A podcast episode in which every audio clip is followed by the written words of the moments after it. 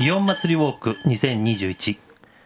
この時間は祇園祭りを環境という切り口から紐解き祭りの持続可能性伝統文化の持続可能性を考えます。進行は私一般社団法人祇園祭りゴミゼロ大作戦の理事長を務めています太田光平と。はいアシスタントは京都三条ラジオカフェの藤本がお送りします。はいよろしくお願いします。ねあのー、先祭りが終わってですね今後祭りで、はい、今、函館をしているところですけれども、後祭りは、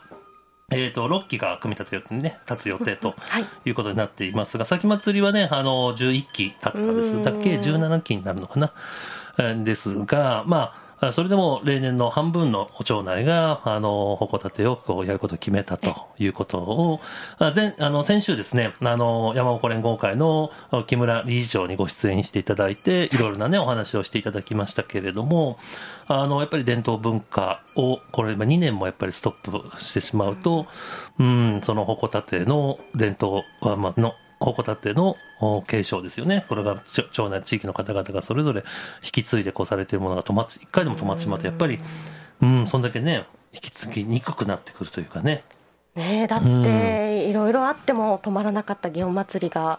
そうですね。うん、まあ、あの、心理自体は止まってないんですけど、やっぱり、うん、そうやって引き継いでいかないといけないものが1回ね、1年でも2年でも、これが毎月のようにあって、そのうちの1回がなくなりましたという話ならばあれなんですけど、1年に一度、うん、まあ4月の期間中ですが、特に山鉾立てなんかは、あの、立てる期間というのは毎年決まっていますので、なかなかね、伝統を継承するっていうのが、各保存会の皆さん、あの、ご苦労があるんじゃないかなと。もちろん立てないというふうに決めたところはですね、それはそれで、あの、いい、あの、いいご判断だと思います。立てたところもごはん、いいご判断だと思いますし、あの、そんな中ですね、あの、それでも、まあ、今年は、そので、引き継ぐためにということで、なるべく、その、来ないでくださいというような発表を山岡連合会さんなどがされていましたけれども、それでも、まあ、京都のね、まあ、観光客のみならず市民の皆さんも、おやっぱり祇園祭り、その夏を感じたいということで、えー、街中にですね、うん、集まってたというか、うん、過去山鉾を見に来られている方もたくさんおられましたね、うん、実態としてはね。やっぱり私もあの見ましたけど、元気出ました。あまあそうですよね。うん、まあ昨年は何も立たなかったところから言うと、やっぱり気温あの夏が来たなっていうね、うんはい、感じしましたよね。まあ、そんな中、祇園祭りゴミゼロ大作戦の活動をですね、あの、先祭りの方でしました。本日はですね、えー、そこに参加されてた、まあ、地域環境デザイン研究所やこと私の団体のですね、インターンの二人を、学生の二人をお迎えして、えー、ちょっとね、祇園祭りゴミゼロ大作戦を振り返りたいな、なんていうふうに思っています。はい、よろしくお願いします。楽しみにしております。えー、なお、この番組はですね、放送終了後にラジオカフェのホームページからいつでも聞いていただくことができます。番組ページには環境に対する皆様へのアンケートも募集しておりますので、こちらもぜひご回答ください。それではこれからの30分間よろしくお願いいたします。この番組は環境省クールチョイスの一環でお送りいたします。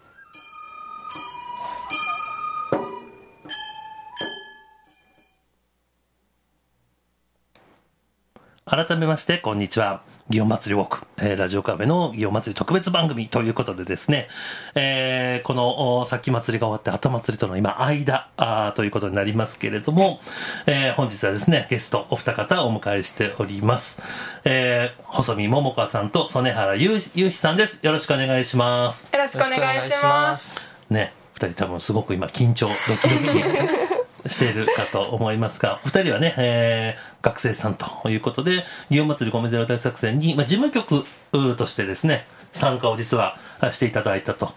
で、事務局団体の一つである、えー、私が代表を務めている地域環境デザイン研究所やことのインターンとして、この間活動してきていて、はい、えー、祇園祭り米ゼロ大作戦の準備も、お二人もですね、手伝っていただき、え当日はあたくさんのボランティアさんの受け入れだったりだとか、ボランティアさんたちがが現場で活動するにあたって、えー、まあいろいろサポートをしたりだとか、うん、記録を取ったりだとか、あまあいろんなことを多岐にわたって、えー、学生の皆さん、まあお二人学生なんですけれども、もう学生さんも含めてですね、たくさんの力をお借りして運営してきたということがあります。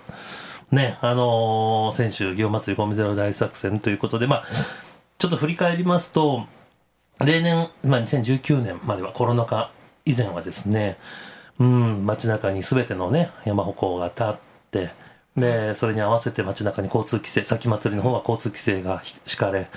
えー、そしてそこには露天商が出店をし、えー、四条通り、烏丸通りをはじめとした大きな通りももちろんのこと、細い路地なんかにも、えー、まあ、歩行が立つ関係で車がね、交通規制がもうそもそもかかっているところなどにもですね、露店がずらっと並ぶと。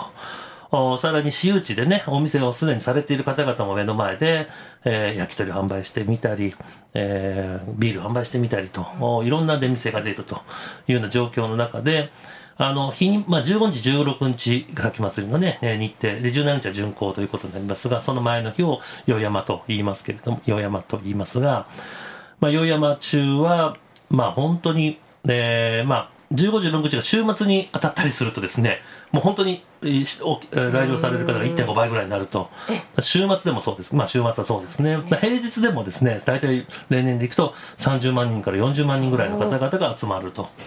いうような状況ですね。週末になると50万人前後が来られるというようなことになっていたんですが、この間でいくとね。でもやっぱり昨年、今年はですね、あのー、その交通規制が敷かれるということがそもそもなくて、で、昨年は、えー、山鉾立ても皆さん各町内あの断念せざるを得なかったとただ新次はしっかりその縮小したけれどもやったというようなことでしたけれども今年は、えーまあ、約半分の町内が、えー、鉾立てをすることに決めて、えー、実施されたということになっています。まあ、後祭りでも今、6期ですかね、今立つ、たまあ、鉾立てをしているところだと思いますけれども、うん。まあ、あの、だからコロナ禍以前に比べると、実はたくさんね、来場者、あお客さんが来れば来るほど、観光客が来れば来るほど、物がいっぱい短い時間の間に消費されて、廃棄されていくと。で、ゴミのことだったりだとか、それとか、人が来れば来るほど警備だとかね。うん。そうですね。いうのを、町内の祭り、まあ、祇園祭りって地域の人たちのものの祭りというふうに捉えが、まあ、支えられているのは地域の方々ですけれども、京都にとっての祇園祭り、えー、日本にとっての祇園祭り、世界にとっての祇園祭り、まあ、実は祇園祭りってすごくグローバルにも、ローカルな本当のお祭りの話がグローバルなコンテンツになっていてですね、でもそれを祇園祭りさせてきた町内の人たちがの、やっぱり負担って、が何とかあるからやれてるんですけれども、ゴミ人が増えれば増えるほどゴミとか、え警備の話っていうのが重くその町内に、えー、負担としてのしかかってくるっていうのがこの間ずっとあってですね、うん、まあその点でいくとこのままゴミが増えていったらとか、警備費用がかさんでいったら、祇園祭り自体やれなくなっちゃうよと。また、もしそこで何か事故が起きたらとか、ゴミのね、集積場所にもしタバコを例えば投げ入れられて、えー、矛とか山に火が別のところについちゃったらとかね、いろんなリスクはあるんです。たくさんの方がお越しになられるので。はい、うん。まあそういう状況をどうやったらなくせるかな。特に我々は、そのゴミの部分で、えー、そもそもゴミが出ないような仕組み作りどうやったらできるかななんていうことをこの間実践をしてきていて、まあどうしても出てきてしまうものはしょうがないのでそれをちゃんと分別して、また減らすために使い捨てじゃなくてリユースできる食器、リユース食器をえー、各露天商に使っていただいて、露天商さんに使っていただいたりだとか、街中市内の店舗でそれで販売していただいて、お客さん食べたら返却をしていただいて、ゴミを減らす。まあ、ある意味、この、そういうふうな規模でや、取り組みをするっていうのは日本のお祭りの中でも最大規模の取り組み、またそこには2000人、延べ2000人のボランティアの皆さんに関わっていただいて、で、200人のですね、リーダーが、そのボランティアさんとしてコーディレスリーダーさんがいてみたいな、もう本当にたくさんの方々に支えられて、当日、なんとかゴミを減らそうという取り組みをこの間してきてたんですね。はい、でも、昨年からはですね、まあ、そもそも出店されるお店がなくなったんです。功績生活からなくなったので出ませんし、お客さんも集まれない、集まらないということで、あの、まあ、規模縮小しましたが、まあ、それが今年もまさか続くとはというね、残念な部分がこうありましたけれども、それでもその中でもですね、半分の山鉾が立ったと。うん、でお客さんはね、昨年に比べたら随分集まってしまったなというコロナ禍なので集まってしまったなっていう部分はありますが、ただ、それぞれがやっぱりその、去年よりかは感染症対策にしっかり取り組んでですね、やられてましたので、特に目立ったその大きな事故というかね、クラスターに何かなったりだとかっていうことはないようですけれども、はい、そのあたりのことも踏まえて詳しくね、実際に携わられたそう方にこの花、あのーそう今の祇園祭りゴミゼロ大作戦の前提というふうにはなりますけれども、こういう取り組みにですねお二人ね、えー細見さんと曽根原さんがご参加いただきましたので今日はですねじっくりこの振り返りをしていきたいなというふうに思います。まずですねお二人自己紹介をしていただいてもよろしいですか？細見さんからいきましょう。はい、えっと、今ご紹介に預かりました細見桃香と申します。アメリカの大学に通ってましてで今はちょっとコロナ禍でどうしても日本に帰ってこなきゃいけないっていうので昨年から帰ってきておりまして、でその昨年の帰国した夏からエコトーンでインターンをさせていただいております。はいありがとうございます。曽根原さんお願いします。はい、えー、曽根原雄飛と申します、えー京都産業大学の国際関係学部2回生でえっ、とエコトーンさんにインターンするきっかけというのは、えーまず友達に、えーえー、ドット .jp というところで NPO のインターンに携わらないかというのを誘われたところがきっかけになります。今年の2月からインターンをしております。よろしくお願いします。はい、よろしくお願いします。ね、お二人は、まあ、エコトーンの、エコトーンにですね、インターンに来てくれていると。いうことで、この間いろんなプロジェクトを進めてきてたんですが、まあ、その一つがね、祇園祭りの取り組みだったということで、お二人は、えー細見さんは祇園祭りのけこれまで来られたり経験とかいうのありますか？まあ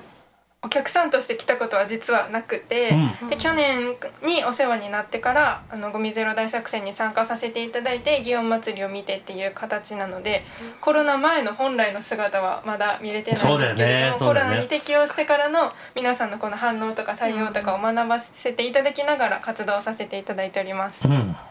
そうだな、ま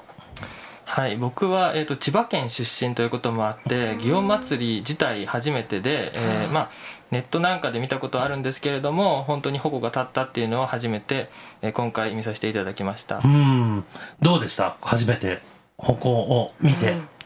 はい。だって、え、ああれ？曽根原君ははい。3回生、いや二二回生ごめん、2回生だから、去年ももちろん京千葉から京都に来たけど、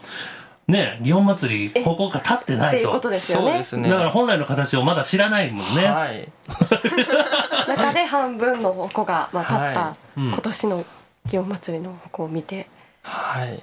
どうでした？まず高いなと思いました僕あが、歩行が高い。ね。うん、ここんなに。高いと思ってなかったです、うん本当に。あ、そう。はい。なんか、でも、千葉のね、地元にもいろんなお祭りがあると思うんだけど、はい。祇園祭りと比較比べてどう？まあ今ね形が全然違うかはいはいはい。ら比べるのも難しいかもしれないけれども、うん、京都のお祭りっていうのは。まあこの間ね曽根原君が京都に来てからお祭りというお祭りがはい。ほぼほぼない状況の中だと思ないうのでまだ体験ができてないと思いますがどうでした？矛の雰囲気。高いな意外に。まずでかいなですね。でかいな高でかい違いますからね。そうですね。あれが本当に巡行となってこう動いていくっていうのを想像すると本当に大迫力ですしそれが34でしたっけ、うん。その全部立つと、その規模っていうのは本当に地元は全然そういうのないのですごいなと思いました。なるほど。ね。いやそうですよね。なんか本当はねず全部見れると比較がしやすいんだけど動いてもまだないのでね、はい。うん難しいところですね。巡行はね取りやめになってしまっていますけれども。細見さんはまあ去年ね実はもう去年からもインターンしてくれてて当日、えー、祇園祭りゴミゼロ大作戦の受付なんかをいろいろお手伝いしてもらったという経緯がありますが、去年は何もなかったもんね。もう去年参加させていただいて私にとっては初めての経験だったんですけど、もう周りからも「今年全然やで」みたいな。もう本来はものすごいから、ものすごいエネルギーやからっていうお話を聞いているので、もうね来年もし全面再開されるとなったらまたぜひ関わらせていただきたいなっていうこのワクワクもありつつ今年も参加させていただきました。はい。周りがそうおっしゃるっていうのはなんかこう 新鮮ですよね。うん、新鮮だねそうだね。うん。いつもねこう俺が自分でこう話をするだけなのででもねこうやって参加をされていろいろけあの思ったところもあると思うんですが、まあ、そもそもそうか細見さんは今アメリカの大学行ってますけれども、このコロナ禍で随分環境変わっちゃってるもんね、はいそうですね。もう全部えっと、次4回生になるんですけれども、3回生の授業は全部オンラインで、しかも時差があるので朝早くも 眠い目をこすりながら。なんか留学してるなんか変な感じだよね うん。そういう状況になっちゃったっていうのはね本当に残念もったいない部分と。でもそれが今後のね新しいその学び方とか働き方のスタンダードに今なっていくという部分でいくと、はい、うん面白いタイミングにポジティブに考えるとねいるのかなということを思いますね。はい。ちょっと祇園祭り振り返ると、やっぱり、その、まあ、天変地、まあ、いろんなね、富士山の噴火や、えー、当時の、まあ、東北の、まあ、東日本大震災みたいな規模の、おていうかな、地震、大きなね、地震があったあことや、また疫病が蔓延したりした期間を、どうにか収められない、収めたいということで、えー、祇園祭りがね、祇園へという取り組みから祇園祭にこう発展してきたというような1152年前にスタートしたというふうにこう言われていますけれども、あのまあ、その長い歴史の中で、実はこうやってゴミが増えたり、警備の問題が出てきたっていうのは、実は高度経済成長期以降、特にこの90年代から、あ90年代半ばぐらいからかな、うん、とまあ、祇園祭が観光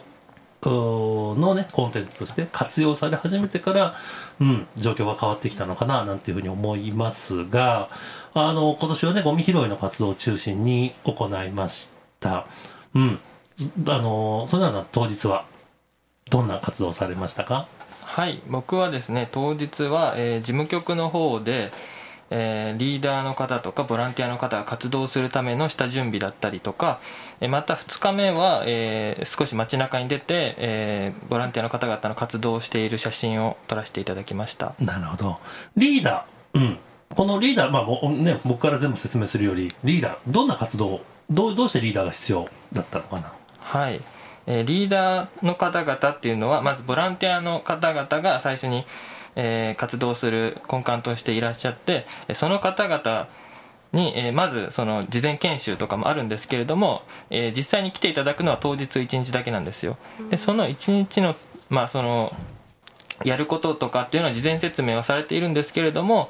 それをまとめ役が必要ということでそのリーダーの方々がいらっしゃってそのリーダーの方々がボランティアの方々をコーディネートしてその一つのイベントをやるというそういう形になっていて、うん、なのでボランあボランティアの方々も重要なんですけれどもリーダーの方々もそのとても重要な立場だと思ってます。うん、で、まあ、今年でいくとリーダーがねあの約60人ぐらいいたんですけれども。リーダーだけで60人。そうなんそうなんです、うん ね、いて、で、ボランティアさんが1日、えっ、ー、と、2つのシフトをして、まあ、100人、100、200、100、の、うん、ぐらいいるんですね。まあ、リーダー、例年でいくと全部で2000人ぐらいのボランティアさんいるので、その中の100人ぐらいのリーダーなんですけれども、はい、リーダーとボランティアさんが実は同じぐらいの数ずつシフトにいるというね、うん、ちょっと独特な、あまあ、この2年間の取り組みなんですよね。ただ、やっぱりリーダーがね、事前に研修を受けて当日を迎えるってことをしないと、あの街中をそもそもちゃんと理解をねしてなかったりとかどういうふうにコーディネートしたらいいかみたいなことも、うん、やっぱ事前の研修っていうのが必要になりますよね。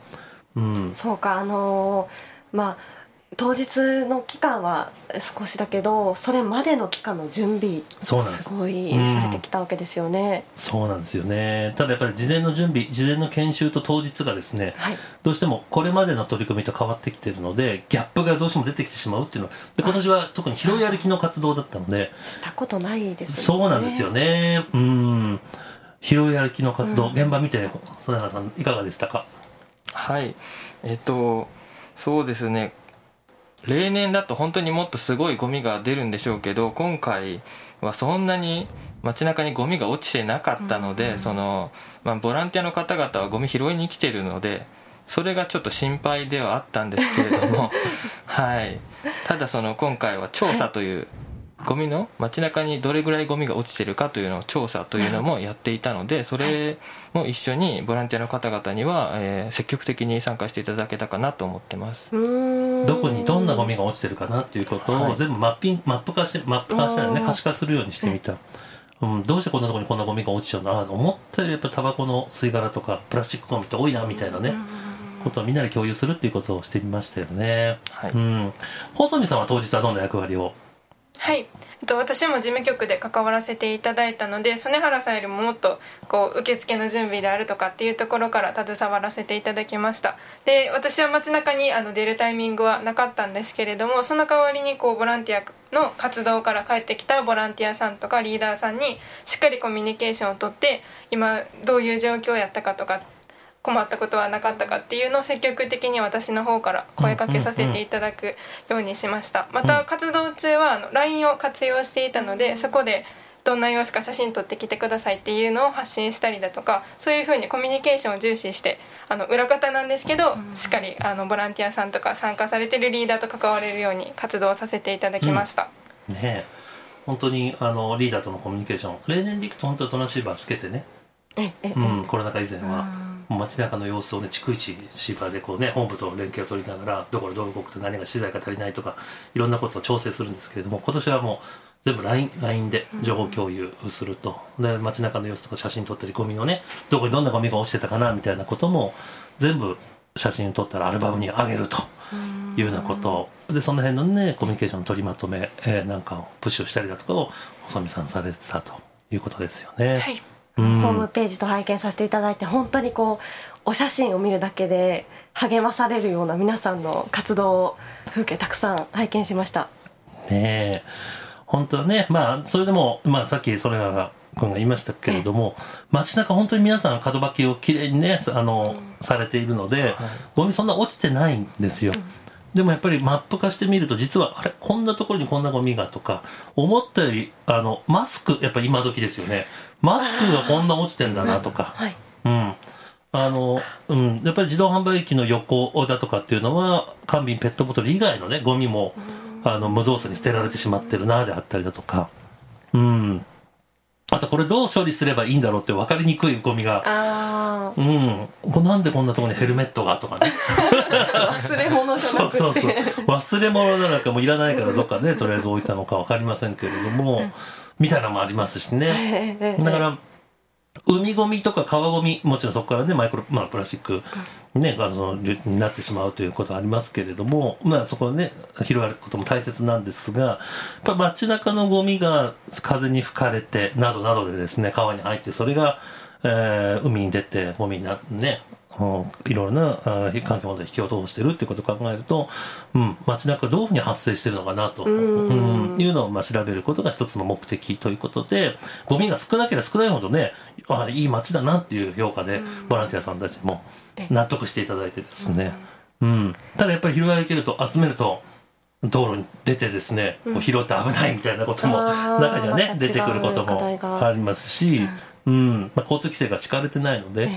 どうしてもね、どこまでじゃゴミ拾うのとか、実は私有地、その、街中の駐車場とかね、うん、コインパーキングね、えー、みたいなところの中は今年はしなかったんです。それは私有地になるので、でそこって、まあ、毎日のように管理されてるわけじゃないし、門脇をする、してるわけでもないので、意外にですね、その中にゴミがたくさんあったりするんですよ。うん。そうか、なんかこう、そういったところも含めての、お二人が想定とこう違った発見だったりとか、まあ、今後の課題とかも伺いたいな、うん、そうですね。どうですか、えー、まずほあの細見さん。なんかこの、まあ、課題があったりだとか、まあ、環境問題に対するあと意識の部分で変わったところ教えてもらえますか？はい。えっと、課題としては、まあ、今年は来場者の方が少なかったのでゴミもこう比較的少なかったのかなっていうのもあるんですけれどもあのボランティアさんとかリーダーさんからお話聞いてると結構地域の方から「ありがとう」っていうお声がけをいただいたっていうのが多かったのでもし全面再開になってもその地域の人のこの意識向上とともにその自分たちの姿で地域の人たちの意識向上をどんどん促していって違法にこうサイクルが回っていけばいいなというふうに感じました、で自分は大学で環境学結構専攻あのしてるので、はいですけどその大学の中のやっぱ環境とかはまだまだ改善の余地があるので今回参加させていただいて一番驚いたことの一つにそのリーダーさんとかのこの自主性をこう育てるようなこの企画を考えたりだったりとかっていうところにすごく感銘を受けたので自分も大学に帰って自分はいろいろやってるんですけど他の学生を全部置いてなんていうの置き去りにしちゃってる部分があるなっていうふうに感じたのでこの経験をそっちでも生かしていきたいなというふうに感じましたああよかった。いい経験になったねそれはね。うん。ぜひぜひ生かしていただきたいなと。それはいかがでしょうか？はい。えっとですね課題としてはえー、ボランティアの方々に、まあ、拾い歩きをしていただいたわけなんですけれども、まあ、その中で、えーとまあ、調査もしていって、えー、その調査をまずそのどのように生かしていくかっていうのこれが重要だと思うんですよ、うん、せっかく調査したのにこれが無駄になってしまったらもったいないので、まあ、それが課題だと思います、うん、それでですねまた、あのー、今回この、まあ、ゴミゼロ大作戦を経験してというかこのリーダーの事前研修で京都大作戦このフェスのイベントでの、まあ、ゴミの回収なんかそういうものもやったんですけれどもそちらではまあ、その今回は1万人しか来ませんでしたけれどもそれでもたくさんのゴミが出るんですよ。でそのゴミ、まあ、その目の前で、えーと、飲食で買われてそれ食べてそのゴミが出てくるっていうのを見るとやっぱりすごいゴミって多いなと。日常生活でもやっぱこれは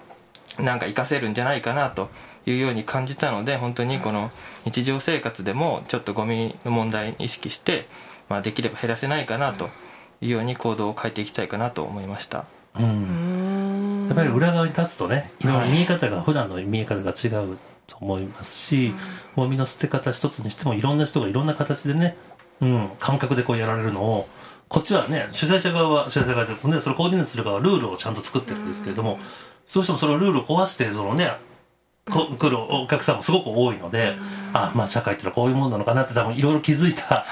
部分があると思うんですよね。今回そのお祭りあのこれまでのわってお祭りじゃなかったからこそより日常的な生活に還元して考えられたとか、他のイベントにも応用できるようなリーダーの考え方だったりがあの2人がされたんじゃないかなと思ってなんか聞いてて面白かったです。うん。ねあのまあ、2人はねどっちかというと事務局寄りなので、うん、そういう感覚で見てまたリーダーの立場だったり当日のボランティアさんの立場だったりするとまた違う声が聞けるかもしれませんが、とはいえやっぱりでもリーダーの立場に立ったりだとかお客あの、えー、当日のボランティアさんの立場に立って2人もいろいろ経験をできたと思うので、うん、ぜひですね、まあ、これは、まあ、廃棄物ゴミから入ってるけれどもうん、いかにこう低炭素の地域を作っていくかとか持続可能な、ね、社会づくりにこれを生かしていけるかみたいなところに発展していくといいなって思いますよね。それでこれから暑くなるからね、うん、また飲み物を外で買って出るゴミとか、はい。うん、そのあたりも。そうまさにそうで実は当日祇園祭当日はですね、まあ、特にまあボランティアさん向けには今年はなりましたけれども給水スポットを作ってね給水器を実は置いて。なるほど、うん、はいそれでマイボトルで皆さん組んでいただくなんていうことを徹底してましたよね。はい、うん、思ったよりたくさんみんな使ってくれたね。みんな列作ってもうそこで組んでくれはって見ながらああよかったと思いまうん、それこそさっき佐々君が言ってくれたけどこういうことが日常的にねこう祇園祭で取り組んだ仕組みが街中に広がっていくなんていうことがね、うん、もっともっとできていったらいいと思いますよね。はい、うん本当に今日はお二方、うん、どうもありがとうございました。ありがとうございました。また今後楽しみ活動していきましょう。はいそれではそろそろ番組の終わりの時間になりました。今週は細見桃香さん曽根原由紀さんにお越しいただきました。この番組は環境省クールチョイスの一環でお送りしました。